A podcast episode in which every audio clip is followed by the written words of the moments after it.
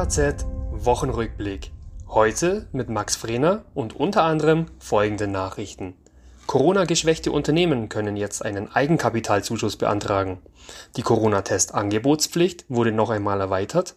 Und die Koalition hat sich auf Entlastungen bei den Strompreisen geeinigt.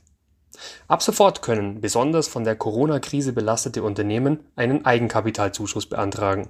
Dies teilte das Bundeswirtschaftsministerium mit.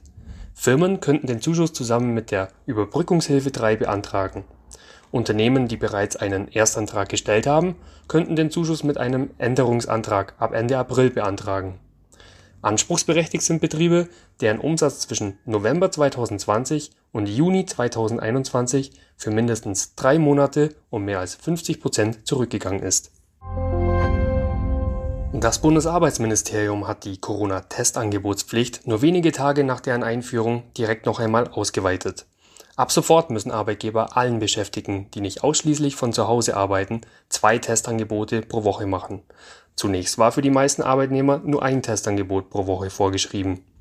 Handwerkspräsident Hans-Peter Wollseifer hatte sich zuvor gegen eine Testangebotspflicht ausgesprochen. Nun, da sie eingeführt wurde, fordert er, dass Beschäftigte diese auch annehmen müssten. Eine Verpflichtung der Firmen zu Testangeboten sei nur dann sinnvoll, wenn es auch eine Testwahrnehmungsverpflichtung für die Beschäftigten gäbe, so Wollseifer. Im Kampf gegen die Corona-Pandemie setzt die Bundesregierung seit Samstag auf einheitliche Regeln. Wird in einer Kommune eine sieben Tage Inzidenz von hundert überschritten, greift die sogenannte Bundesnotbremse.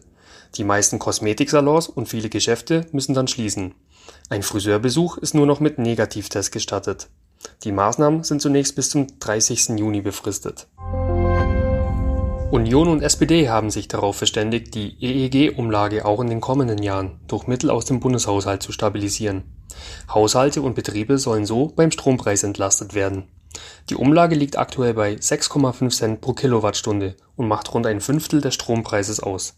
Für zweitausenddreiundzwanzig und zweitausendvierundzwanzig strebe man ein Absenken der Umlage auf unter fünf Cent pro Kilowattstunde an.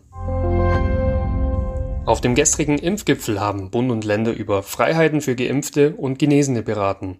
Ein Beschluss wurde nicht gefasst. Einig ist man sich jedoch, dass es Erleichterungen geben soll. Kommende Woche will die Bundesregierung einen konkreten Vorschlag vorlegen. Der Bundesrat soll dann Ende Mai darüber entscheiden. Im Gespräch ist etwa, dass Geimpfte und Genesene wie negativ Getestete behandelt werden. Bei Einreisen aus dem Ausland könnte in den meisten Fällen eine Quarantäne wegfallen.